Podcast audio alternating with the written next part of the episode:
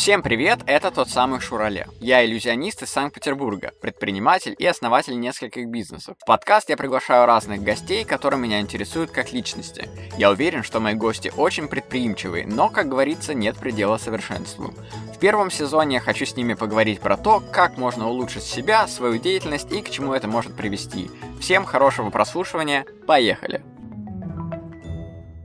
Ну что ж, сегодня у нас третий выпуск, и у нас в гостях Далер Газибеков, актер театра и кино, каскадер, тренер по фехтованию, сценическому движению, постановщик трюков боев в кино. Он просто делает так, что люди очень эффектно дерутся, и выглядит это все очень круто, э, красиво и не так больно, как я думал. На этом он еще и зарабатывает деньги. Всем хорошего прослушивания и отличного настроения. Поехали. Ну что, Далер, привет. Привет. Я, на самом деле, вообще тебя не знаю особо, но иногда, когда мы с тобой встречаемся на мероприятиях, я всегда на тебя обращаю внимание, потом захожу к тебе в социальные сети, я просто не особо на кого подписан, и поэтому захожу, думаю, блин, ты такой интересный человек, у тебя, во-первых, необычное имя, я, во-вторых, думаю, ты еще занимаешься фехтованием. Вот можешь сейчас рассказать вообще о своих проектах вкратце, сначала минуту, что у тебя вообще есть? Потому что я знаю, что ты... А, я зашел как-то к тебе ВКонтакте, ты там пробежал по всему Петербургу просто. Mm-hmm. Потом ты день и ночь читаешь. Потом я узнал, что ты читаешь э, ночью. Когда ты спишь, можешь это рассказать просто в обычном формате? Сплю я мало. Ну, основная моя профессия это актер театра и кино. А, вот еще и актер театра и кино. Да, ну это в смысле профессиональное. У меня диплом угу. красный с отличием. Угу. И, Театралки, да? Да, угу. нашей театральной академии на Маховой. И у меня там в копилке уже 8 или 7 сериалов. Ну, там по несколько съемочных дней было, небольшие роли эпизодические. Затем я работаю сейчас по контракту в Александринском театре, в театре Балтийский дом. В Александринском театре я работаю второй раз. Первый раз я работал в сезон 15-16 год. Mm-hmm. Мы там играли спектакль. И второй раз вот с 20 по с 21 по 22. Ну, вот этот вот сезон, mm-hmm. как раз вчера спектакль был. Это новая сцена? Нет, старая сцена. Mm-hmm. Там наверху, которая у коней мы ее mm-hmm. так и называем у коней. Mm-hmm. Вот. А фехтование меня привел случай, потому что, ну, с детства, естественно, я любил, воспитывался на Шварценеггере. Угу. Шварценеггер, Ван Дам, Джеки Чан. Ну, ты такой, да, накачанный. Причем Прям... а, можете потом посмотреть, я потом в, подкаст, а, в подкасте прикреплю ссылки а, на тебя, наверное, в Инстаграм или куда тебе там ага. можно. Может, но Далер, он такой идеального телосложения, атлетического. То есть у него прямо ровные такие мышцы, ровные, я не знаю, как сказать, ноги. Ну короче, ты такой весь э, идеальный, знаешь, я бы сказал. Аполлон. Да, да, вот типа Аполлона, да. Прям. Хотя бы тебе не скажешь, что так нормально, просто не, напряж... не напряжно сидишь спокойно. С железом сейчас мало занимаюсь из-за того, что нужно быть подвижным. Ну, в общем, любил-любил Шварценеггера, Шварценеггера. Угу. Потом занимался боями, когда вот в 17 лет. Просто дрался, да? Да. Во дворе. В, ну, во дворе и вот ну, ходил в секцию. А, и потом, когда у нас на третьем курсе началось фехтование, фехтование в театральном вузе, а ну ты, наверное, знаешь, Угу. И спортивное фехтование, оно немножко отличается, потому что у нас больше сделан акцент на актерское проигрывание боя, mm. нежели на супер-супер технику. Проигрывание это в плане проиграть бой или проигрывание в процесс? Внутреннее актерское проигрывание, а, да. проигрывание. Mm. Да, прожить. Проживание, да? Ага. А как? Ну, проживание. Проживание, mm. да. Потому что бой для нас это, так скажем, эмоциональный, это кусок роли, mm. это эмоциональный кусок роли. Mm-hmm. И наш преподаватель Анатолий Анатольевич Черных – пригласил на одно занятие Сергея Мишинева. Он профессиональный фехтовальщик, он принес нам старое оружие, показал, рассказал историю фехтования, ну и какие-то упражнения. Я в него влюбился. Это прям такой, он еще такой тоже накачанный, крепкий был, у него взгляд был, как у мангуста. Я так для себя его ассоциировал. Причем мы на фехтование ходили группами. Одна группа занимается речью, первая, первая занимается речью, вторая э, сцен движением, uh-huh. а потом меняемся. Uh-huh. И вот у нас была первых речь, и когда мы с ребятами менялись, э, на бегу обмениваясь палками, нам, мне говорили, блин, там такой мужик пришел, Далеру понравится. И все, Далеру понравится, Далеру понравится. И, кто, же такой шел, что же Да, кто же там такой? И вот этот Сергей Викторович Мишинев. Очень много он там рассказал про фехтование. Потом я говорю ему, а помните вот в этом, в «Шанхайских рыцарях» с Джеки Чаном, там вот была сцена фехтовали, он такой, да-да-да, э, Энди Чонг ее ставил. Я думаю, и он знает, кто ставил эту сцену. Э, а Шанхай, шанхайских рыцарей не все смотрели. А шанхайский полдень это другое? Это первая часть, а, а шанхайские рыцари вторая. Я просто тоже фанат Джеки. Ну, не тоже, а вообще в детстве фанател Джеки Чана, просто смотрел, пытался повторить его трюки с кровати, там прыгал, знаешь, там типа. Ну, это круто вообще, Джеки Чана. Семечку или жвачку пытался. Жвачки, да, сразу две пытался. Да. И потом он пришел второй раз, уже более к нам строг был, более сложные упражнения показал. И, естественно, я его добавил в друзья ВКонтакте, а у него там... А в каком-то году было это? Это было в, в, в 13-й, а. 13 год. Угу. В 14-м у нас была первая премьера крупная. И я все за ним потихоньку ВКонтакте следил, причем он ВКонтакт выкладывал все, фотографии, новости. И потом в 15 году я узнал, что он в конце 15 года. Мы выпускали спектакль «Собаки Якудза». Э, моей мечтой в театре вообще было и в кино подраться. Угу. По кайфу драться, драться, драться. И у нас был спектакль «Собаки Якудза», где я играл в двух составах. В первом составе у меня была хорошая драматическая роль, такого мужика крепкого, который держится нейтральной территории между враждующими бандами. В втором составе я играл главного злодея, uh-huh. который предавал своего хозяина, его убивал, другого чувака убивал, и главный герой потом его тоже убивал. И там было три драки. Первое – это стая собак на стаю собак. Мы дрались за помойку Макдональдса. Примерно сейчас так, наверное, тоже в Питере. Да-да-да. Я в этой драке тоже был обычной собакой. Потом я быстро переодевался в своего принца, и с главным героем у нас было две стычки. Первая под музыку такая выкрутасная, там с всякими, ну, такая красивая. А вторая в тишине, с такими прям шлепками по лицу, об кожу мы там отбивали себе все. И это прям было моей мечтой. Вот. И спектакль игрался всегда два дня. В первый день я хороший актер, во второй я хороший драчун. А ты прям по-настоящему бил? Или... Нет, нас учили драться по-настоящему, но, естественно, у меня партнер был Богдан, у которого было за спиной 9 лет карате. И он бил сильно. И у меня на трицепс, он мне трицепсы отбивал постоянно, и я э, сделал себе подушки на трицепсы и надевал их под рубашку. Они назывались у меня антибодики. Бодя Богдан. А. Вот. И и я на один из этих спектаклей позвал Сергея Викторовича. И он пришел с командой, четыре человека их было. И вы подрались? Нет, ну, я его позвал, вряд ли он меня помнил, а потом, значит, мы списались ВКонтакте, он поблагодарил меня, я ему скинул записи драк, и прошло, наверное, полгода, я слежу по-прежнему за ним в, в ВКонтакте, узнаю, что у него бесплатный зачет по фехтованию. А. Вот. Мы пошли туда с подругой, опоздали, конечно, зачет был недолгий, 40 минут всего. Мы посмотрели минут 20.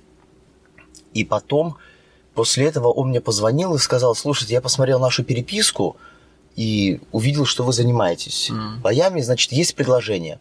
Пригласил и сказал, что у него есть команда ребят, с которыми они ставят разные бои фехтовальные и показывают на различных мероприятиях. Я говорю, да, мне это интересно, мне интересно, как бои на оружие и интересно их совмещение с рукопашным боем.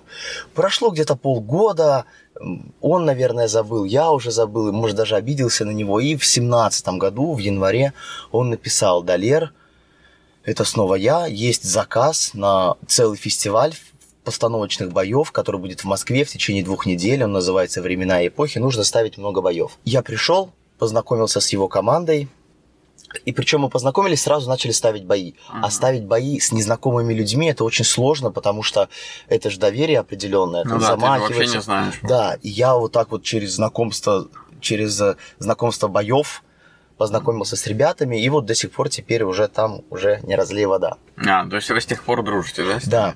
И мы с одним из парней, Андрей, азиат, и поэтому у него сверхазиатские возможности. Как у Брюсселя. Да, да, да, да, да. И он тоже занимался с сандёй, он чемпион России э, среди юниоров, короче, был очень дрочливый парень. И мы с ним открыли небольшой канал на Ютубе, который называется «Школа сценического боя». Правда, сейчас мы его забросили. Мы там повторяли трюки из крутых голливудских боевиков а. и тут же объясняли, как их сделать дома. Mm, прикольно. Вот, мы разучивали, репетировали, тоже себе все отбивали. Мы вы, вы выпустили, не помню сколько выпусков. Последний был вот перед пандемией. И неплохо так получилось. Mm-hmm. И там сейчас уже на одном видео больше 10 тысяч просмотров. Правда, там проблема у канала, потому что я не знал ничего об авторских правах, музыку выкладывал, какую Мгм. хотела, там, короче, Сейчас уже жалоба, забанили, да? жалоба на авторские, да, короче, монетизацию, наверное, от того видео получает кто-то другой. И вот мы начали, начали, начали работать, потом съездили в Словакию, тоже на фестиваль эм, реконструкторский фестиваль, и там гладиаторские бои показывали. Потом у нас я познакомился с направлением арт-фехтования и ездил на чемпионаты России по арт-фехтованию. И там даже второе место где-то занял. Короче, я вице-чемпион. Ну, то есть Вот. ты же сначала шел к этому как-то, ты же не мог сразу по- пойти и выиграть чемпионат. Да, в первый раз, когда мы поехали на чемпионат, мы взяли... А, я получил первый разряд, мы везли два номера. Мгм. Один, который долго репетировали, гладиаторский, на который я большие надежды возлагал. А второй мы повезли для количества, чтобы там была легитимность э, этой номинации. Мгм. И вот тот, который мы везли для количества, он взял пятое место, А. а, этот десятое, гладиаторский. И за Мгм. пятое место я получил первый разряд. А, прикольно. Потом были проблемы с этой спортивной книжкой, ходить, печати, все ставить, это же все официальный спорт. Мгм. И потом как-то так получилось, Сергей Викторович говорит, что, значит, завтра надо будет прийти и поставить бой на, на актеров. Мы собираемся, и он говорит, мы будем ставить бой один против четверых, модифицируем его, изменим и повезем этот же бой на чемпионат России. И тут я узнаю, что мы делаем бой для спектакля «Спасти рядового Гамлета», где главную роль будет играть Юрий Стоянов. А, мгм. Вот, мы поставили бой, и как каскадеры, и перенесли его на актеров. Мгм. Вот, ну, наш Сергей Викторович был Юрием Стояновым, у меня там была репетиция со Стояновым, мы там... Так а он же прям такой уже в возрасте. В возрасте, да, но он профессиональный фехтовальщик, он саблист. А, нифига. Вот. Но у него там простое фехтование, ему там нужно текст говорить, играть, и он от- откидывает М. злодеев там всяких. И ты это все ставил, да? Да, но я участвовал в постановке, так Мгм. скажем. Один из пятерых был. Мгм. Сразу после этого пошла вторая постановка. Это было... Где же это было? А, «Последняя ночь Дон Жуана». Что-то Мгм. такое. Затем был еще спектакль «Единорог». И как-то так пошло, пошло, пошло. Потом в детском спектакле мы поставили трюковую сцену на пиратов, когда там 20 детей, двух пиратов, короче, вяжут канатом. Ага. Да, ну и Очень параллель с этим, естественно, у нас был свой театр, новый императорский театр, и я еще играл в спектакле. Мгм. Вот так вот параллель я вот этим и занимался. Ты еще на детских же каких-то мероприятиях а, любишь работать, я так понял, да? Да, Или это, это, это, ну, это такая хорошая подработка, но Мгм. я детские спектакли люблю. У меня был один детский спектакль, от которого я прям тащился. Ну, мне не знаю, мне как-то как-то идет мне работать с детьми, в смысле, не идет со стороны, Мгм. а в смысле, мне нравится кривляться, дурачиться, потому Мгм. что вообще моя мечта уметь играть так, как играет Том и Джерри. С этой же мимикой, с, эт- с эт- с этой, с этим гротеском, но когда я так делаю, это смотрится невкусно. А когда Том и Джерри это делают, это смотрится вкусно. И вот у меня мечта. Ну и поэтому с детьми тоже я часто работаю. Иногда нравится, иногда не нравится, как и в любой работе. Просто я иногда прихожу на мероприятие, вижу тебя, и ты прям, знаешь, вот тебе идеально подходит какой-нибудь образ э, супергероя, потому что ты там умеешь драться, например, или Мгм. какой-нибудь, например, пират, и у тебя уже круто получаются все бои. Понятно, что детям А. там это особо не надо, Да, да? но смотрится это прикольно. Да, смотрится это ярко, круто, и ты, ты получается, конкурентно способен на фоне других а, э, ну, артистов. может быть. знаешь, я там Человеком-пауком еще иногда там кувыркнусь как. И потом вся эта история, э, наш режиссер Еремин Олег Владимирович, нового императорского театра режиссер, Мгм. ставил постановки в других городах и спросил меня, кто может поставить бой один против троих. Я сказал, что это может Сергей Викторович сделать. И потом он спросил, а ты сможешь? Я такой, да. Мгм. И у меня появился первый сольный проект. Я ставил в Большом театре в Южно-Сахалинске, это на Сахалин я летал. Мгм. Это был прям договор заключен, все, мне билет купили, мы здесь ковали оружие, Ничего потому что оружие придумал художник, его выковал здесь нам кузнец, и Мгм. я его как-то там... Ну, я думал, меня в самолет не пустят, но повезло, что в это время, это был февраль, на Сахалин летело много лыжников, и у них были кофры с лыжами. А, А у меня мечи были в кофре от сноуборда, и меня вообще без проблем пропустили. Такие, у вас лыжи? Я говорю, да лыжи и трубы. как совпало, да? Да, я так обрадовался. И, в общем, я летал на Сахалин на две недели и ставил там с ребятами бой на четверых, и это было очень сложно и прям, ну, круто. Мгм. Как только я оттуда из Сахалина приехал, это был 20 год, уже пандемия приближалась к нам, Мгм. и меня пригласили в театр комедианта вот здесь недалеко, Мгм. тоже поставить пластические сцены в, в спектакле, ну такой советский спектакль. Mm-hmm. Я там несколько танцев поставил и небольшой бой. И вот как-то меня раз и все это втянуло в эту стезю.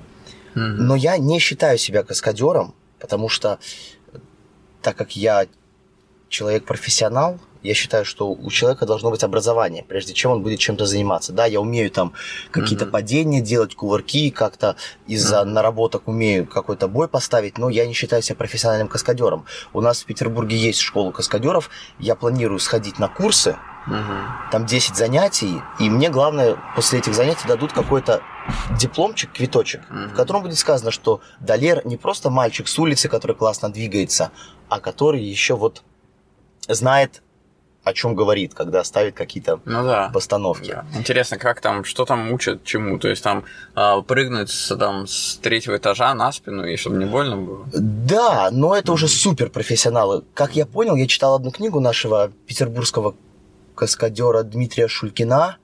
Он, кстати, родился в, в день... Он родился 22 июня 41 года. Oh, то ли значит. ночью, то ли рано утром он родился. Mm. И он писал, что есть разные каскадеры. Есть строгая градация. Кто-то каскадер по коням, кто-то mm-hmm. по работе с животными, mm-hmm. кто-то только машины, мотоциклы, кто-то горение, mm-hmm. кто-то падение с высоты, кто-то постановка боев. И они друг с другом не то что конфликтуют и конкурируют, а вот четко, если драка возле машины, то мы ставим вдвоем.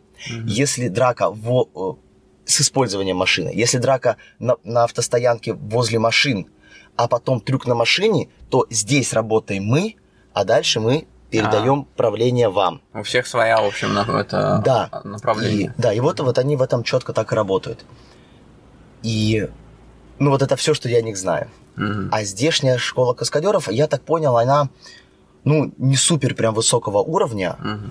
но это Дмитрий Шульгин, писал в книге, что они для сериала «Дорожный патруль», кажется, ставили сложный прыжок в петербургском колодце угу. с третьего этажа на второй, угу. с балкона в окно. Ого. Или с окна на балкон как помнишь Ямакаси, если ты смотрел, да, Ям, как они прыгали, помнишь, да. в этот и в, в окно ворвались. Вообще тогда был бум паркура, да. когда Ямакаси или 13 район, район. Тоже такие фильмы потом были прям 13 район Ультиматум, а потом угу. 13 район Кирпичные особняки, где была последняя роль Пола Уокера. Mm, да, точно, действительно. Да. Но это вообще такие фильмы, которые реально заставляют, мне кажется, детей вот пытаться пробовать, а а они же могут потом пойти в какие-нибудь секции. Расскажи, вот можно ли, если в Петербурге или какие-нибудь места, вот как бы ты мог бы ты это монетизировать как-то? Потому что у меня подкаст про бизнес, про, uh-huh. про предпринимательство, как там можно на этом заработать денег, если ты, например, уже зарабатываешь на этом или хотел бы еще что-то придумать?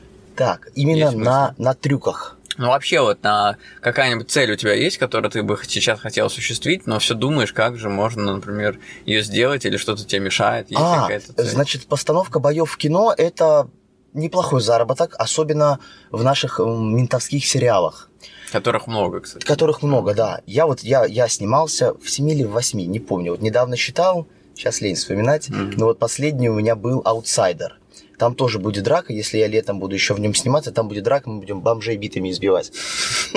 Не, ну ты подожди, ты ставишь драки или участвуешь? Вот, я участвовал в постановке одной драки в сериале «Полицейское братство». Там все было просто. Мы грабили главного героя, не помню, как его зовут, вытаскивали его из машины, он бил меня ногой в живот, я падал, потом он вырубал водителя, заламывал нас двоих и арестовывал. Угу. И вот на эту на, в этом кусочке был постановщик, который такой, так, ну, значит, здесь толкнул, ага, здесь уклонился, так, ну, да, я попробую, ага, все, все, все, все легонечко, настолько все просто, плюс там еще камера движется, а когда mm. камера движется, ты бьешь, и еще движется камера, а еще наложен какой-то звук, mm. то это смотрится очень зрелищно. Да, кстати, Вот. И, и вот как-то так раз-раз-раз, и все. Ну, мне кажется, там mm. вообще в нашем кинематографе настолько, а скорее всего, плевать всем на все. Они быстро это делают. Неужели нужно каждый раз заказывать, например, твою услугу? Да, Киновщик? это... Во-первых, на это выделен бюджет. Ну да.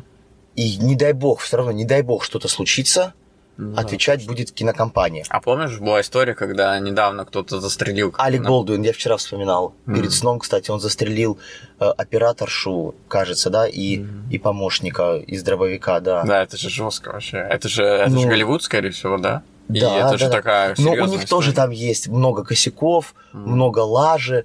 Я тебе сейчас расскажу небольшой случай. Короче, и вот этот постановщик, Мгм. как я понял, они неплохо зарабатывают, но есть свои тусовки, через которые надо пробиваться. Ну да, как и везде. Да. Вот, поэтому постановка боев в кино это прибыльно. В сериалах прибыльно. Мгм. В большом кино это дважды прибыльно. Мгм. Но у нас в России не так развиты драки в кино. Мгм. У нас нету фильмов, который построен четко на боях. Есть один фильм «Русский рейд». Там снялся Владимир Минеев, Мгм. ММА-боец. Там снялся э, Кирилл Сарычев. Знаешь, может, «Стронгмен». Мгм. Рекорд мира ему принадлежал по жиму лежа. И это фильм Я знаю Брюса Хлебникова, Хлебников, Брюс Хлебников. который с длинными волосами. Ты такой. его помнишь? Да. Который книжку еще рвал Да, да. волосами тянул. Да, это он по, России. в зов джунглей приходил тогда? Или кому он приходил? Вот в, это, в одну из детских передач. Да? Да-да-да, я Как- помню. Кто, го- гость, что ли? Нет, как участник? участник, да. То ли Лего А. они там собирали. Не помню. И, Ну, короче, Блин, он такой был вообще культовый. Сначала был он такой мелкий, потом его еще по телеку показывали. Он же рекордсмен России там. И он постоянно что-то придумывал, там, слабо или еще а что-то. что с ним сейчас там? Не знаю, Ну, наверное, Его можно в инсте найти. Да, но я его как-то смотрел недавно, года три назад, как он стал, он такой, дед- ну, дядька прям серьезный, просто с бородой такой длинный, как это. Но он чуть Хоган. старше. Но он, наверное, твоего возраста. Ну, наверное. Вот мне 31, не, я думаю, он постарше. А, тебе 31? Да. Я Я думал, тебе думаю, 35. Я, думаю, ему... ну, Спасибо. Это, я думаю, что ему лет 35-37 сейчас. Ну вот, да, ну, то есть да. он немно- немного, не намного старше меня был, когда я видел его по телеку. Да, драки в кино, вот, потому что сколько я общался с людьми, они все равно говорят, что, да блин, фильм не про драку. Да нет, это не по-настоящему. Мгм. Я верю, что не по-настоящему, но покажите мне классный бой. И вот у Ну, нас есть- зрелищность должна Да, быть, зрелище. Я хочу покайфовать. Мне нравится смотреть, как в российских кино они стреляют, как он его ранят в плечо, он встает, продолжает драться, его еще раз ранят, он встает, продолжает драться, потом вспоминает жену и сам взрывается. Что-нибудь такое. Мне нравится. И это индийское кино уже. Да, но плевать, что он не не умирает от первого удара. Мгм. Потому что когда мы в американском кино смотрим, как он с раз- с- удар с разворота ногой, пяткой в челюсть, и, и чувак не падает, а просто дергает головой, продолжает драться, знатоки рядом сидят и говорят, не, он бы не встал уже. Ты такой, окей, ребят, ну можно я посмотрю просто драку? Все, отстаньте от меня. И все вот эти сальто. И у нас это мало востребовано. У нас есть несколько боев там из, из бригады драка, там такая неплохая, есть бой с тенью, потом был сериал Удар лотоса, там тоже махачи были, прям сальто крутили. Ну, как-то это было снято невкусно, что я такой смотрю, смотреть, как чуваки в, в центре Москвы, там леса строительные, они сальто крутят, как-то стрёмно. Ну. Строительные леса, мешки с цементом, о, сальтухи крутит какой-то, такой с разворота бьет. Странно. Но это, я надеюсь, эта ниша будет подниматься. Вот. Я ставил драки в кино. Первый фильм был в 17-18 году. АУЕ. Это очень популярный фильм на Ютубе. У него 5 миллионов просмотров, Мгм. что ли. Про детей ауешников. Ну, ты Мгм. знаешь, да? Ну да, я помню, был такой хайп, я не знаю сейчас как, ну вроде подуспокоилась эта история, но раньше прям все о нем говорили, Да. что дети начали типа этим заниматься. Вот. Э, Затем И ты там ставил драку? Да, небольшую драку. Там, наверное, из э, 10-12 ударов получилось два вкусно. Потому что зимой снимали, опять же, до обеда ставили кран, потом кран сломался, и сказали, у нас всего 40 минут, чтобы снять драку. Мгм. Мы делали всего два дубля, хотя в идеале должно было быть, ну, не знаю, 5 хотя бы. Мгм. Вот. Ну, в итоге, ну, первый опыт так прикольно. Затем я ставил драку в одном фильме, тоже там школьники дрались, но я поставил ее за несколько часов. Там пришла э, девушка-режиссер, двое актеров и я. И мы вот только познакомились, она мне обрисовала ситуацию, они мне обрисовали своих героев. Мы потихоньку начали ставить, и она корректировала. Мгм. И потом, недавно, кстати, выйдет, вышел уже этот фильм «Как я стал гангстером», что-то такое. Значит, я поставил драку тоже за 4 часа, нет, за 2, Мгм. в баре, там на этом, на Сенной площади, Лонг Док Бар. Мгм. Длинный такой коридорный бар, и мне режиссер с оператором сказали, поставили задачу, что вот идет камера, а снимает камера длинный коридор, и там вот все дерутся. Мгм. Там, получается, за два часа мы поставили, и, наверное, раза четыре прогоняли, и в этой драке снимался Стас Борецкий. А, знаю такого. У нас в Вот. Петербурге такой дядька. Все время у него какие-то эпатажные там видео, он там Да, но бутылку, эту банку, Банку разгрызает. разгрызает, э, Балтики семерки еще тем более, и, и прям продвигает свои 90-е. И вот он на съемках тоже такой вот прям был, у него еще шрам на лице какой-то, ужас. А ты сейчас, ну, ставишь это с, а, с актерами или с специальными чуваками, которые умеют уже драться? Кто-то там был актер, Мгм. кто-то был друг режиссера, который пришел для массовки. Но он тоже быстро те- тебя понимает, да, с Ну да, потому что когда ты ставишь драку на людей, которые не знают, что такое сценический бой, ты ставишь какие-то простые удары. М. Там об стол, ну, не- несложные. Вот. Э, Когда мы открыли канал на Ютубе, мы тоже планировали, что наберется много миллионов там подписчиков, и Мгм. мы будем монетизировать это дело. Но это на самом деле несложно, потому что мы запустили канал, и сейчас мы долго уже не выкладываем видео, э, а там просмотры, комментарии как-то М. на, кап- копятся, копятся и копятся. Слушай, а вот ТикТок сейчас же, мне кажется, прикольно будет, потому что в ТикТоке там можно быстро смонтировать и э, Да. сравнить фильм и, теб- и себя, Мгм. как, как вы снимаете, и Вот, там хромаки, но- еще что-нибудь.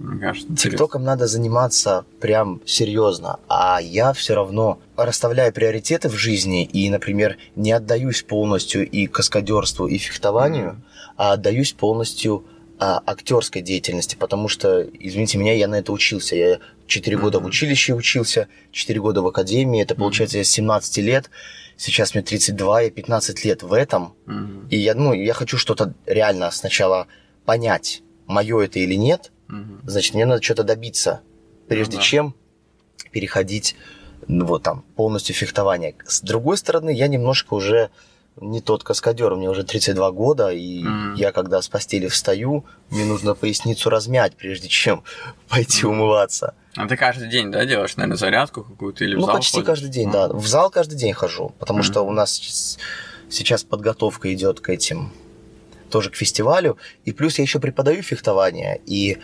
когда ты преподаешь то, чем ты сам занимаешься, ты, естественно, лучше в этом начинаешь разбираться. Мгм. И я вот сейчас преподаю детям фехтование, и мы ставим бои, и я понимаю, что, блин, каким же я дураком был, когда три года назад делал эти же элементы, но сейчас, когда я эти элементы преподаю, я вижу их со стороны и вижу всю подноготную и понимаю, что как-то у меня изменился, изменилось восприятие. Мгм. Слушай, а вот хотел спросить у тебя, детям можно посмотреть, э, может, ты в каких-то спектаклях играешь сейчас? В, в- в Петербурге это два спектакля «Смерть Тарелкина» в Балтийском доме, режиссер Оскарас Коршуновас, и в спектакле «Вишневый сад» в Александринском театре. Я там, у меня один состав, а мы там все в одном составе. А ты там не, уже не бои, а просто Нет, как, просто э, драматические актер, да? спектакли, да. Мгм. Я зашел к тебе ВКонтакте, увидел, что у тебя мастер-класс по фехтованию, и подумал, это интересно сходить, посмотреть, как вообще будет, э, как я себя буду чувствовать вообще вот в новом амплуа, да, грубо Мгм. говоря, для себя, для моего ментального такого состояния,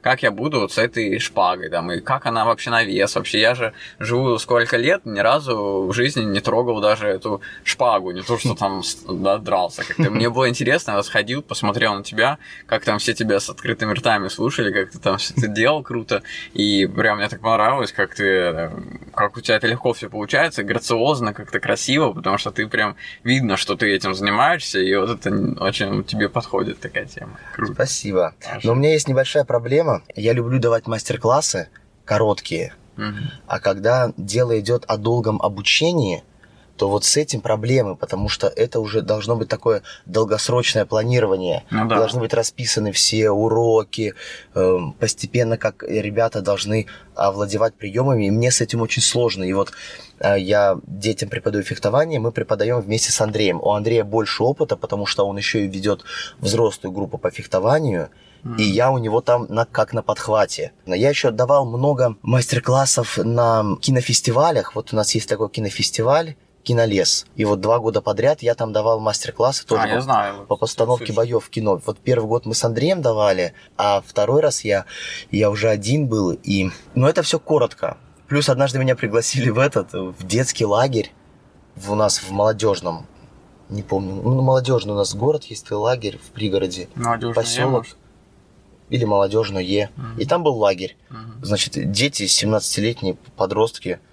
И я пришел, провел им лекцию по истории кино и сценбой показал. Мгм. Прикольно. Ну да, но вообще сейчас такое время, когда прям долго ходить на какие-то курсы, тратить свое время, там не особо кому-то нужно, мне кажется, потому что сейчас такое у всех мышление быстрое-быстрое. Вот я Мгм. тоже сходил на мастер-класс, все, понятно, все, что дальше. Но если меня что-то зацепит, естественно, пойду искать, копать дальше, себя развивать, как ты, например, себя развил э, до тех пор, что, ну, до такого состояния, что ты уже умеешь там а, какие-то успехи более круче, чем я там просто на мастер-класс ходил. Да. Да, Что это понятно. но да. да, с- сейчас мне еще кажется, тут э, такое время, что мы сходили на какой-то мастер-класс, и мы сразу смотрим, как это нам пригодится в жизни.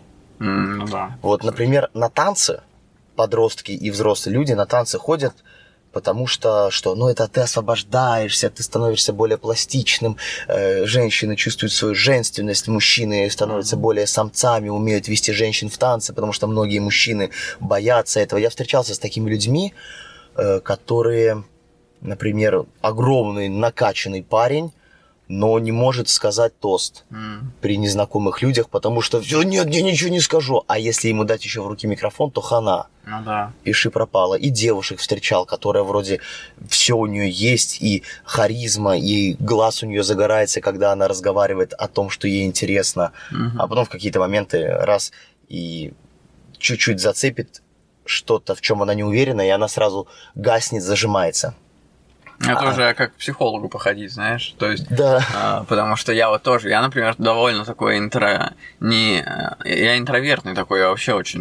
Не очень люблю там разговаривать с кем-то, знаешь, только выступаю, когда на сцене, я там Мгм. в образе. Понятно, что это работа, но потом я очень редко пойду на какую-нибудь вечеринку там или какой-нибудь корпоратив, там, когда вот Ага. нас куда-то приглашают, а вот Надя, например, Мгм. приглашает. Я вот один раз попал на нее, и то потому, что мне там надо было колонку Насте продать. А когда это было? Да, давно, года два назад. Это мы были в этом. В парке у самолета. Где самолет был? На парке Победы. У озера. Ночью там было. Да, да, да, да. На шашлыки мы ходили. Да, да, да. Колодку продать. Да, но это- Да. поэтому это сложно, но я при этом, я понимаю, хочу я, я хочу таким быть, мне это нормально, я вообще считаю, это нормально быть там, ну, вот я не хочу разговаривать, помолчать можно тоже а, вполне себе, а они к Молчание. тебе ходят как бы для чего, чтобы себя раскрепостить, или ты имеешь в виду не на фехтование, я просто не понял. Вот, Вот, я, смотри, я к чему. Э, И поэтому, например, фехтование, сценический бой – это не те виды, так скажем, хобби-деятельности, Мгм. которые супер сразу помогут тебе в жизни. Ну да. А, та- в та- да, а в танцах я понимаю. Вот в Мгм. танцах я сходил шесть раз на какую-нибудь, не знаю, на сальсу. и Я уже немножко другой. И тут меня уже в клуб позвали, я там уже да. немножко... э, Вот. Или, да? да, или, например, там какие, секция боев какая-то, или по футболу, по теннису. А фехтование, ну вот я еще беседовал со своими преподавателями по фехтованию, они говорят, ну фехтование это элитарный вид спорта, М. я не очень поддерживаю все это вот элита, не элита общества, Мгм. сливки общества, но по сути фехтование раньше было обязательным. У девушек это были танцы, вышивание, Мгм. они должны были это все знать, французский язык, а у мужиков это танцы, верховая езда и фехтование обязательно. И поэтому у каждого был учитель. М. И это, это круто. И у нас в академию сейчас ходят очень некоторые богатые дети, вот прям Мгм. вот он ходит на английский, там, на, в бассейн и к нам, потому что вот индивидуальная работа и фехтование – это способ жизни. Мгм. Вот, прям это надо просто любить. Не, не нужно ставить себе целью. Фехтование в жизни никому не пригодится. Это вот недавно был случай, я его не знаю, но его знают наши фехтовальщики. Дмитрий Круглов, известный фехтовальщик еще с 90-х, порезал двух э, ребят из ближнего зарубежья за то, что они что-то ограбить его пытались или нахамили ему в Дикси. Он вышел, зашел домой, взял какой-то нож, этот кинжал средневековый. Да нашел их и поранил их. Причем поранил там одного в ногу, другого в бок. И, естественно, его арестовали, он под домашним арестом, к нему пришли домой, изъяли у него несколько единиц боевого оружия. А любой фехтовальщик, он хранит у себя дома оружие фехтовальное, спортивное, но всем же хочется еще какие-то средневековые клинки. Ага. И они разнятся холодное оружие и бутафорское М. по составу стали. И, естественно, у любого фехтовальщика есть какой-нибудь настоящий меч mm-hmm. или настоящая сабля. А это, извините меня, уже холодное оружие, на которое надо разрешение. Mm-hmm. До свидания, все. Статья. Ну, в общем, прикрыли, да? Да, и вот зато он применил фехтование на улице. Я как бы не для этого занимаюсь. Это как и... боксер, знаешь, побьет на улице, да. тоже не очень правильно. Который, и, который еще стремится побить кого-то на улице. Вот. И фехтование не для этого. Ну, вот про элитарный вид спорта, это, знаешь, как гольф, мне кажется, теннис и конный спорт, скорее всего, тоже так, к таким относятся, потому что вот если я представляю, да, например, я пойду на гольф, это будет звучать так, знаешь, пафосно довольно uh-huh. сейчас, типа, я на гольф хожу, там, или теннис, типа, uh-huh. нифига себе, пошел время, нашел на теннис, типа, заниматься. Так что вот это, мне кажется, что-то из этого, вот, фехтование, конный спорт, но они такие грациозно выглядят, так очень, да. выглядит, выглядит, особенно в нашей стране, когда попонтоваться, знаешь, что ты куда-то ходишь не туда, как все, типа, вот, uh-huh, мне кажется, uh-huh. а родители отдают детей туда, скорее всего, тоже для вот такой, ну, не показухи, но там, может быть, общество такое, дети богатых родителей, они общаются там, чем просто пойти куда-нибудь настольный теннис в дворе поиграть, конечно. Может да. быть, это часть такая а, твоей какую-то часть жизни, что ли, стиль жизни, знаешь, отдать ребенка там туда, чтобы он общался там, учился фехтованию. Да, чтобы он говорил там не о том, о чем говорят везде. Ну, Но да. когда у нас дети, у нас много детских групп, и когда дети приходят и там сидят в раздевалке, они все разговоры об играх, обо всем, обо всем, обо всем но потом они раз приходят, надевают на себя эту фехтовальную форму, она же такая тоже красивая, белая, вся вот эти маски, аппарат пищит. Дерутся, дерутся, дерутся, дерутся, а потом заново дети бегают. Да, да, да. Ну, вот видно но... это перевоплощение, мне кажется, это нормально. Да, но это воспитывает определенный, я думаю, стержень какой-то характера, когда ты занимаешься. Вот я сам танцами тоже занимался uh-huh. в детстве.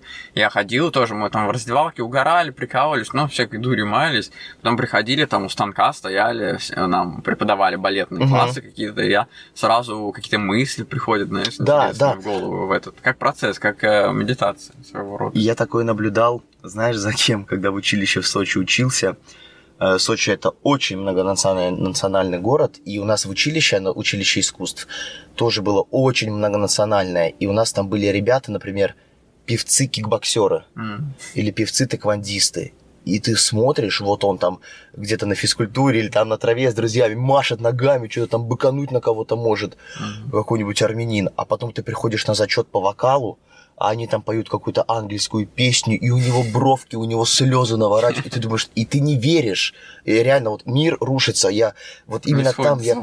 Да, я впервые заметил, как так можно? Подожди, ты пять минут назад ногами махал вон там, и к тебе страшно было подойти, а сейчас ты мне какую-то любовную арию поешь и плачешь, и мне это было сложно mm-hmm. воспринимать, и это круто, и мне вот это нравится. Да, интересно. Но еще, конечно, не без этого, я думаю, что а когда в детстве занимаешься каким-нибудь видом спорта, ты как минимум уже физически развит круче, потому что все эти выпады, там вот мы на мастер-классе у тебя были, угу. да, не так-то и просто встать в выпад и угу. простоять так хоть угу. чуть-чуть, угу. а ты спокойно стоишь, то есть ты к этому готов, и у детей развиваются мышцы, например, нужные, там осанка та же. Да, осанка, это, да, это главное, потому что в фехтовании, когда были фехтовальные дуэли, они тоже были не всегда насмерть. Достаточно было мне пустить тебе кровь mm. из пальца, из руки. Не, не всем хотелось убивать, потому что даже если в какое-то время, а в один из периодов это было разрешено убить на дуэли, mm. все равно это, это же человек убивал человека, и груз на душе висел. И mm. поэтому иногда фехтование происходило в основном по таким, знаешь, по канонам. Они стояли в красивой стойке, Э, делали академические приемы. Раз, два, три, раз, два, три, раз, два, три, пам, порезал. Все, я э, mm. сатисфакция достигнута. Но были, конечно, такие же и бритеры, которые напрочь ломали фехтовальную технику, а с таким намного сложнее драться. Знаешь, есть такая поговорка про футбол: сложнее играть с теми, кто не умеет играть. Потому что он по ногам бьет, толкнуть mm. может. А профессиональный футболист там редко ударит тебе по ноге, потому что все, все четко работает. Также с фехтованием. И плюс это реально красиво, когда вот стоишь в такой стойке, делаешь выпад, и ты, ох, ничего себе. И, кстати, еще из-за внешнего вида кто-то идет на фехтование. У нас был один мальчик, тоже этот какой-то там богатый, он посмотрел «Пиратов Карибского моря», ему понравилось, как там фехтуют, в костюмах, вот этими саблями. Пришел, а там совершенно другое. Это тяжелая шпага, это маска тяжелая, которая неудобная. Особенно в начале, когда Да. он ожидал одно, а тут ты да, учишь да. только эти и теории. он ходит, и он говорит, я хочу же драться, как Джек Воробей. А ему наш учитель говорит, какой Джек Воробей? Ты сначала освой выпад, вот это. И вот он походил там, может быть, годик, Мгм. и все, и сдулся. Мгм. Потому что, да, ожидания не оправдались. Ну, у меня тоже было очень много сбивчивых ожиданий. Я думал, вот мы будем ставить бои, бои, бои, и- Мгм. а все равно произошло немножко по-другому. Но так во всех видах профессий. Ну да. Ты думаешь, что ты будешь делать одно, а выходит, делаешь другое чуть-чуть. Ну а если, например, вот взять э, не только фехтование, потому что ты такой многосторонний человек, потому что я узнал, что ты много читаешь, что это твое просто, ты как... э, Я просто столько не читаю, я когда узнал, потом думаю, нифига, у тебя просто пост за постом, там, я сегодня это, я сегодня это, я сегодня это. Это как твое просто влечение, или ты как блогер, получается, можно... Да. Можно ли это опять как-то монетизировать и сделать, Да, я сделать ж- на этом деньги? Я жду монетизации от своего блогинга, но На Яндекс.Дзене или где? на Ютубе у меня канал. Он А, называется видео? Далермонтов. А, Далерман. Слушай, гениально, Далерман. Но это не я придумал. А он сейчас действует, то есть Да, да, работает? вот Мы можем сегодня- его выложить у себя в Да. подкасте в ссылке. Сегодня выйдет видео. Сейчас мне парень, который делает мне превью обложки на выпуске, вот он мне сделает. Я ему вчера отослал материалы. Он мне сделает, я загружу обложку, видео уже загружено, все, Мгм. все, все, все, нажму только Опубликовать. опубликовать, да. Э, Значит, чтение. Ну, понятное дело, с детства, так как мне нравилось кино, нравилось и читать. М, Я помню первую свою толстую книгу, которую прочел, это был Робинзон Крузо. Мгм. Зате- Это было, и мы еще жили в, России, в этом, в Новом Осколе. Затем мы переехали в Сочи в 2002 году. И летом я читал «Таинственный остров». И это советское издание. Я еще начал еще читать с предисловия какого-то автора, ну там, Мгм. какого-то литературоведа. Я вообще не понимал, зачем мне это. Но он мне дал объяснение, что вот этот роман начинается с энергетики, а он начинается с того, что они падают на воздушном шаре, э, поднимаемся, какой там к низу идем, у нас сломалось это, у нас слом-» И такими короткими фразами я еще начну читать, о, так быстро, и строчек много прочел уже, это по одному слову. Я читал его, наверное, все лето, очень сильно влюбился в него, и потом как-то я взял себе Стивена Кинга. Куджа. Прочел, был в ужасе и прям, о, как страшно. Естественно, школьную литературу всю читал. Мгм. Потом начался восьмой класс, и когда мы там попробовал первый алкоголь, Мгм. уже все забил, восьмой, девятый, десятый не читал. А потом, когда поступил в училище сочинское, я увидел книгу «Записки о Шерлоке Холмсе», полное издание, полное Мгм. собрание сочинений о Шерлоке Холмсе в толстой книге. И как-то она меня так привлекла, и с тех пор я начал читать. Мгм. И прям читал, читал, читал пьесы, древнегреческие пьесы. Я познакомился с Шиллером, с Гёте, с Готхальдом Лессингом, с Шекспиром побольше пьес его прочел, Мгм. с этим, с Островским, потому что у него не только э, «Гроза» и «Беспреданница». И вот так постепенно как-то втянулся, а потом, когда поступил сюда, тут еще нам шире была программа, Мгм. вот, начал все изучать. Интересно очень было, на, на все лекции по литературе русской, зарубежной ходил.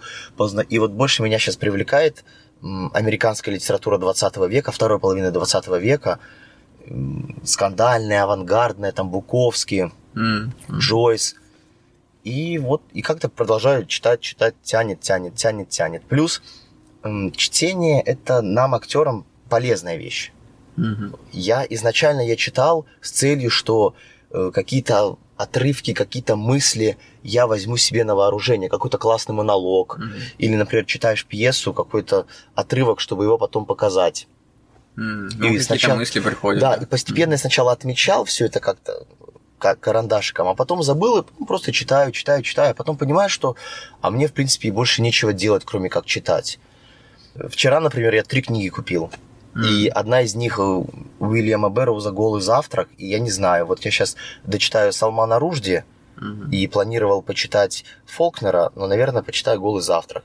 Или того же Буковский. Буковский вчера себе То есть ты прям параллельно, да, можешь читать? М, Параллельно я читаю максимум две книги. Одна у меня с собой по городу в метро, которую я читаю, а другая это очень известное произведение «Бесконечная шутка». Там 1200 страниц, М. она толстенная, она больше килограмма весит, и я читаю ее только ночью дома. М. Ну, ты бумажную, да, читаешь? Да. Нет, электронку я тоже иногда читаю. Например, вот э, Чака Паланика, он очень дорогой в этом, в бумаге, если его покупать. Mm-hmm. Там 400 рублей. А mm-hmm. Паланик, он для меня на один раз. Я даже бойцовский клуб второй раз не прочел, потому что как бы, ну, все понятно. И его, его читал я в электронке.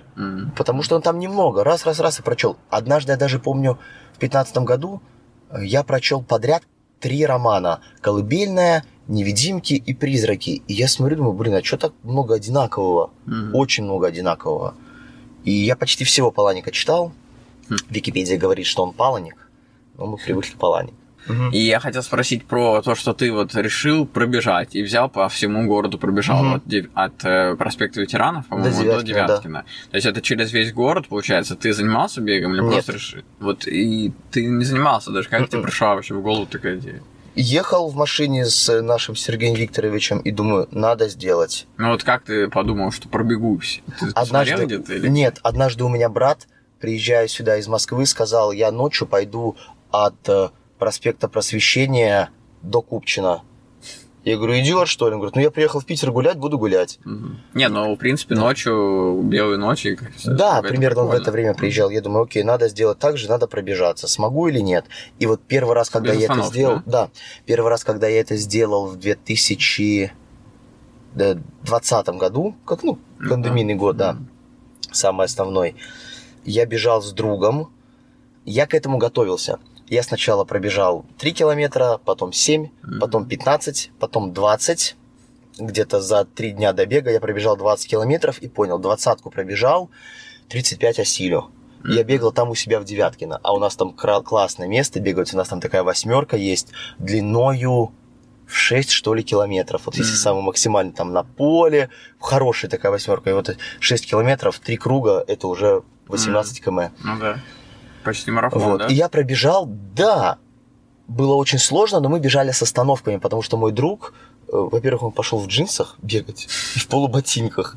Да. Я ему говорю, ты идиот, что ли? Говорю, да, они тянутся. И он перед академической сдулся. Mm. я уже прям его за руку тянул. И вот я его периодически ждал. И поэтому отдыхал. Mm. Плюс мы там остановились попить, там Кока-Колы попили, сахар. Да-да-да. А, и все, и больше я не бегал. Вот прям mm-hmm. все, пробежал и хватит. Потом Надя э, участвовала в питерском забеге на 21 километр и сказала, что у меня есть бесплатный этот, бесплатный слот. А. Это было в субботу. Я был как раз на кулинарке. Я в инсте пишу, я хочу. Она говорит, окей, тогда нужно будет сегодня кое-что сделать. Провести кулинарку, сбегать, зарегистрироваться, получить страховку, сдать тест на ковид, кажется, тест, а, тест mm-hmm. на, на здоровье, сердце тебе будут слушать, можно, я черт, а у меня куча дел было, включая по фехтованию, я все на такси, очень много денег Успел? потратил, да, все зарегистрировался, получил стартовый пакет, и в воскресенье рано утром у меня было две работы, mm-hmm. в 12 у меня была кулинарка, а в 4 мастер-класс, этот э, праздник, короче, квест Человеком-пауком. Угу. И я с 9 до 11, без вот вообще без разминки, в субботу узнал, на следующее утро в 7 утра встал с 9 до 11, до 11.10 я пробежал, не снимая беговой одежды, с медалью, пошел вести кулинарку, Гордый. А, да, оттуда, оттуда еще побежал Человеком-пауком быть, и приседать там при детях было очень сложно. И это было вот 31 мая. И думаю, блин, ну я же планировал пробежаться э, 3 июня сам свои 35 километров. Э, перенес это на 15 июня и тоже без разминки пробежал второй раз. Угу. И вот со мной уже бежала подруга, она встретила меня на площади Ленина и добежала со мной до конца. И второй раз было очень сложно бежать, прям очень. Я там еще упал где-то как раз возле Литейного моста, штырь из земли торчал, железный, я прям споткнулся об него. Жестко. Ну, сложно, но самое сложное это отбиваются почки. Mm. Я хоть бежал еще в ремне таком этом утягивающем, об гранит, какие, какая бы амортизирующая подошва ни была, ты дергаешься об гранит, дын-дын-дын, mm. и постепенно почки начинают болеть. Ну вот э, я и не понимаю тогда, в чем тогда здоровье, если ты так, э, если можно себе отбить почки таким образом. Ну, это просто не здоровье, не так... это, это просто прикол. Да, но, но и спортсмены профессиональные, они же себя мучают, но надо просто соблюдать, наверное, какой-то контроль, да, да. Режим, потому что ты просто пробежал, дофига, и в итоге, конечно, это жестко, да. Ну ты же не часто, в принципе, бегаешь. Да, я, смотри, я, получается, последний раз я бегал 15 июня. М. Я собирался бежать еще в, сентябре или в октябре 35 километров, или 50, нет, 35, с Пушкина, с автовокзала Пушкина до, до Дворцовой площади. Пушкин Ран. Тоже мне Надя слот дала. Но его перенесли Мгм. на то число, в которое я не смог. Подожди, с Пушкина до, до куда? До Дворцовой площади. С города Пушкина? Да. Нифига себе. Это по КАДу, что ли? Мгм. Ну, я не знаю, По как шоссе. там. Мгм. По шоссе это все перекрыто было бы. Я к этому так отношусь. И немножко не понимаю чуваков, которые вот вписываются во все вот эти беги. Мгм. Может быть, для них это имитация жизни.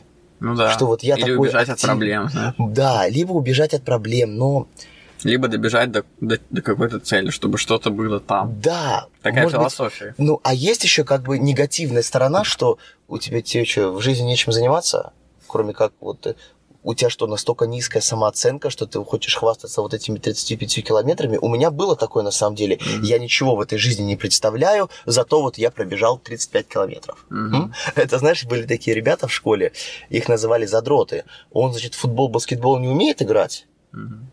Зато в бадминтон он первый. Или в теннис настольный. Вот есть такие как бы стороны. И у этого тоже, мне кажется, есть такая сторона. Кто-то бегает прям реально по кайфу, а кто-то вот, чтобы что-то себе доказать. Мной руководствовал, я руководствовался только азартом, но где-то внутри все равно сидела штука, что вот для галочки. Ну да. Но это, знаешь, про любую сферу, можно так сказать, если Да. ты там э, начал быть упертым, и я, например, танцами занимался, сейчас я вот думаю, а зачем тоже, знаешь, просто. Ну, к чему? Вот это важный вопрос вообще, для чего ты это делаешь, да? У меня к тебе тоже был такой вопрос. Вот ты говорил, что ты интроверт. И мы же с тобой, прежде чем начать разговаривать, М. И прежде чем я начал узнавать тебя от праздника к празднику, ну, о, вот этого я... А, он же был в прошлый раз. Мгм. А, он же был в прошлый раз. Я тоже видел, что ты пришел, отработал, молча посидел, попил кофе, ушел. М. Вот. И, и потом, когда я узнал, что ты... У тебя есть ребенок, у тебя есть машина, М. и ты начал что-то... И, и изучать что-то новое, там, Мгм. да, да, вот то, что ты написал насчет фехтования, что Да. хочешь попробовать себя во всем новом, я тоже подумал, а для чего ему это? У него что? Не все удалось в жизни?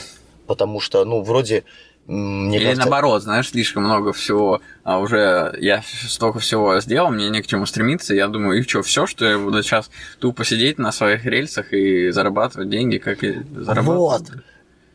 Поэтому... кому-то, например, мне в какой-то степени нужно там перейти на рельсы, позарабатывать деньги и понять, что, о, я что, буду всю жизнь просто зарабатывать деньги, М, чтобы перейти на следующую ступень. Да, И на эту не тему- ради чего-то, а ради реально, вот чтобы ты сам захотел и это сделал, это прикольно. И вот я на эту тему сегодня ночью с 5 утра до 7 посмотрел фильм «Тик-так-бум». И там, там Эндрю Гарфилд, он играет там м, историческую личность Джонатана Ларсона, известного создателя мюзиклов американского в 90-е, в 90-е года. И он говорил там, ради чего ты творишь, м, что тобой движет, страх или любовь. м. То есть страх, что ты ничего не успел в этой жизни, и ты пытаешься сделать все много, или же любовь к своему делу. И вот я сейчас все утро думаю, вот что мной движет в этой жизни? Страх, что я ничего не добьюсь, и я останусь на том месте, где я сейчас, или же все-таки любовь к своему делу? Мгм. И это прям такой важный вопрос, и я вот Да. сейчас хожу и думаю о нем. Но самое страшное это ответить себе на этот вопрос, потому что как только ты ответишь, у тебя сразу будет все понятно, и ты опять уже достиг Да. ответа на этот вопрос и подумаешь, ну все, что делать дальше? А так, пока ты не знаешь ответ на этот вопрос, ты действуешь. То есть, пока ты не знаешь, как на него ответить, ты себя провоцируешь на создание нового. Потому что конечный ответ – это точка.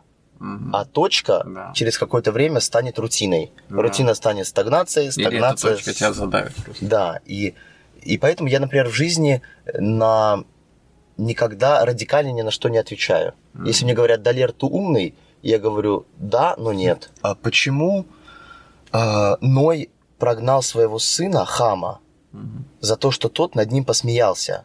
Вот нам на философии объясняли эту историю, что Ной лежал голый в палатке или где-то там в шатре спал, хам зашел, увидел, что он смешной, позвал братьев, сказал, смотрите, папа голый спит, посмеялись. Ну, посмеялся над голым папой. Что, mm-hmm. обычная ситуация. А он его изгнал из дома за то, что хам посчитал его смешным.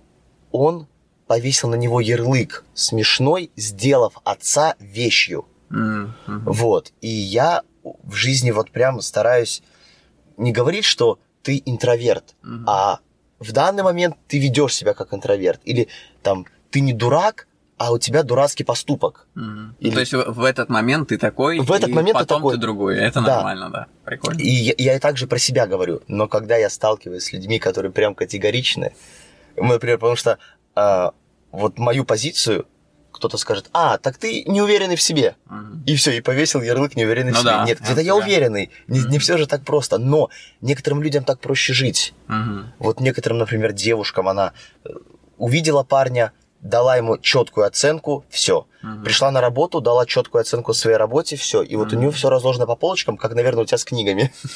Да, вообще это жестко, когда ты вот так берешь и вешаешь ярлыки, потому что первый раз человека видишь, и сразу, как правило, по его взгляду там думаешь, о, какой-то он там, знаешь, такой-то такой, а на самом деле вообще другой. И он может быть таким в другое время, другим в другое время и так далее. А и мне очень нравится, что я даже иногда стремлюсь к тому, чтобы человек как можно быстрее создал во мне суждение. Потому что я в жизни человек, который не вызывает доверия. Ну, в смысле, нет, ну я бы с таким, конечно, в разведку не пошел. Мне так удобно, вот прям очень удобно, быть таким легкомысленный парень. Все. С меня взятки гладкие. И когда человек сразу, а, так это Далер, он легкомысленный. Я, я это вижу, что он обо мне так подумал, думаю, хорошо, когда будет ситуация, когда я покажу себя не легкомысленным, а серьезным человеком, и когда мне, тебе потребуется моя помощь, ты изменишь обо мне мнение. И немножко меня это так греет, что вот, ну, да. видишь, ты ошибался. Это, конечно, mm тоже не очень хорошо. Но иногда это так полезно. Да, иногда. Но это нормально, это неплохо. Ты можешь так думать, это нормально. Это твои мысли. Ничего, обсуждать, осуждать тебя за это тоже странно, знаешь, потому что это тоже категоричность, типа, ты такой. А как бы опять мы вернулись к тому, что, значит, ты в тот момент, о тебе так думают, и это ничего страшного. Ты о себе да. можешь в этот момент так думать тоже. Да, потому что какая-то там тоже, какая-то цитата из контакта, ты должен быть тем, кем кажешься. Кажешься дебилом, будь дебилом. Кажешься нормальным парнем, будь нормальным парнем. Вот и все. А вот смотри, по поводу монетизации. Э, есть у меня несколько мыслей, и в частности, фаталичность моя в жизни заключается в том, что ничего нам не дается просто так. Uh-huh. Жизнь создана, чтобы давать только добро. И uh-huh. даже если с тобой произошло что-то страшное, это значит, это сделано к доброте, э, к плюсу для тебя в будущем. И у меня есть несколько мыслей развивать ТикТок, потому что мой коллега Андрюха, он тиктокер, mm-hmm. у, у него там, ну, 2000 у него подписчиков, mm-hmm. Но ну, он постепенно развивается. Есть mm-hmm. у нас девчонки знакомые, у которых 300, что ли, тысяч. Mm-hmm. Мультипликаторши, которые прям такие анимешницы. Вот. Эм, все же это через ТикТок и через э, короткие видео в Инсте, все это монетизируется. И фразы, которые мы ставим по фехтованию, 10-секундная, ее можно записать, и она может вылететь ну, куда-то в топ, и в будущем это как-то принесет заработок, наверное, да? Ну, ну через рекламу. Как минимум количеством можно взять, или э, по-любому кто-то из рекламодателей тебе может написать подходящий по твоей сфере, и уже, да. и уже заработаешь денег. И да. все равно есть слепая надежда, что то, что ты делаешь, это все не зря. Угу. И будет случай, когда кто-то возьмет тебя заметит и куда-то пригласит. Mm-hmm. Вот, например, у меня с этими книгами такая история. Э, я рассказывал про книгу, зачитывал какие-то отрывки классные, mm-hmm. и от видео к видео длина видео увеличивалась. У меня есть видео про книгу о Хабибе Нурмагомедове. Mm-hmm. 35 минут идет. Никто не будет смотреть видео про книгу 35 минут. Это маразм. Меня начало это раздражать но все равно я там читал «Потерянный рай» Мильтона и думаю, вот это надо зачитать, вот это, вот это. Видео стали 20 минут, 19 минут, а потом я понял, что я побеседовал с одним э, пиар-менеджером, блогером, он сказал, ну у тебя должно, должно быть что-то такое, что не у всех блогеров, потому что все блогеры это что? Книжные блогеры на фоне шкафа с книгами, в нем вот такая вот гирляндочка красивенькая, игрушки какие-то из комиксов, и череп какой-то красивый, и все вот такое вот на фоне книг, и они сидят и говорят о книге. Что может быть у тебя такое, чего нет у других? И вот у меня последние шесть выпусков, включая этот, который выйдет, я рассказываю о книгах в стихах. Mm-hmm. В рифму. Интересно. Да. Ты и сам вот, их придумал? Да, да. А. Потому что матерные стихи я придумывал еще с детства. Здесь, конечно, я меньше матерюсь в намного. И я думаю, вот именно вот, вот это как-то меня куда-то выкинет, потому что я, ну, видео у меня теперь не больше 10 минут, угу. вот это будет 10-20, а все остальные меньше 10 минут. Плюс это тебя отличает от других. Это, это отличает, точно, да? да, потому что я, я заучиваю все, что говорю. И я вот непрерывным потоком в рифму. Еще, естественно, я же не профессиональный поэт. Я акцентирую внимание на смешной рифме, чтобы вот была такая рифма, не глагольная, встать, упасть, этот, брыкаться, смеяться, а что-то такое, чтобы было запоминающимся. И вот есть, конечно, у меня надежда, что вот это как-то стрельнет, и какой-нибудь буквоед петербургский скажет, давайте посотрудничаем, или mm-hmm. кто-нибудь еще. Но пока этого нету. А сейчас слышал, кстати, Дом книги закрылся. Да, я ходил туда, правда, я пропустил момент с распродажами. А сейчас там что, не, не Там будет государственный книжный магазин. Дизайнерами этого магазина выступят ребята, которые участвовали в дизайнерстве подписных изданий. Mm. И, кажется, порядка слов.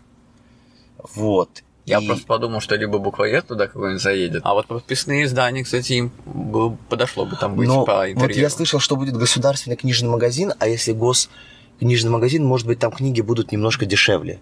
А, да, потому что цена современных книг немножко пугает. А сейчас, кстати, из-за ситуации в мире вообще говорят... Э, из-за бумаги финской, бумага, да. Да, да говорят, у нас финская бумага, говорят. Mm, просто вот, типография, прям мне недавно прислали, ну, рассылки всякие mm. на почту, они там говорят, к сожалению, мы поднимаем стоимость, даже на чековую ленту даже. Но за счет того, что это как-то, может, урегулируется государство, может, действительно будет э, подешевле. Mm-hmm. Но подписные издания мне очень нравятся, там, конечно, потрясающе придумали, внутри просто получаешь... А ты на втором этаже был? Да, Просто Ой. сидишь, кайфуешь просто.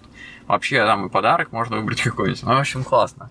Э, спасибо тебе большое, что рассказал, что поделился своими мыслями. Можешь поделиться какой-нибудь, э, может быть, э, пожеланием для слушателей, чтобы ты посоветовал? Значит, может, есть какая-то идея? Ненавижу нравоучение. Угу. Ну, так просто. Никогда никого не учи. Угу. Хотя сейчас учу я, говоря это. Да, в этом парадокс. Да, да, в этом парадокс я никогда не сужу людей. Mm. Вот, вот прям от слова совсем. Даже если вот в жизни мне человек насолил, нагрубил, э, на, прям конкретно нахамил, mm-hmm. я стараюсь, ну как бы не, не пропускаю это через себя и не как я камень, а это вода, которая меня обтекает, потому что mm-hmm. со временем она все равно переточит. Mm-hmm. Ну, ты расстроишься в моменте, а это зачем надо? Да, да. И вот это вот относиться к людям с пониманием, это значит поставить себя на его место. Если человек тебя обидел, почему он это сделал? Mm-hmm. И от этого ты станешь его больше понимать. Человек пытается оскорбить, когда если он тебя оскорбляет, он уже ниже тебя немножко. Mm-hmm. Но если он ниже тебя, это значит, ты ставишь выше себя. А это уже какое-то высокомерие. И вот mm-hmm. на стыке вот этих парадоксов не быть высокомерным и не осуждать и относиться с пониманием, я как-то стараюсь существовать, и будет хорошо, если все так будут делать. Угу. Вот. Ну и плюс, делай, что должен, и будь, что будет. Если ты писатель, ты можешь только писать. Если ты классно печешь булочки, ты можешь печь булочки все время, и когда-то это даст свои плоды. Вот. Но чтобы этого достичь, нужно очень классно себя слушать и действительно заниматься тем, что ты хочешь. Если ты не знаешь, чем ты хочешь заниматься, то не обязательно пробовать что-то все, все, все, все, все. Угу. Наверное, достаточно в каком-то спокойном состоянии спросить себя, что я хочу всю жизнь сделать. Не отдыхать и чилить на Бали, потому что это все хотят, угу. а что-то, что вот меня разбуди ночью, я пойду делать. И вот если прислушаться так к своему организму, ты найдешь дело, которое будет тебя все время греть, тогда ты никогда не будешь работать, потому что это будет не работой, а удовольствием. Мгм. Вот. И я хочу просто, чтобы реально все люди сейчас делали то, что любят. Получается, они должны слушать себя. Да. Э, Слушайте себя, друзья, и наш подкаст, и оставляйте комментарии. Спасибо тебе большое, очень круто вообще. Спасибо. Очень классно. Спасибо. Спасибо, что послушали этот выпуск. Пишите отзывы и ставьте 5 звезд на Apple подкастах, лайкните на Яндекс Музыке или в любом другом приложении, где слушаете подкасты. В примечаниях к выпуску есть важные ссылки и сайт, где можно поддержать подкаст и связаться со мной по поводу размещения рекламы. Всем пока, с вами был тот самый Шуралев.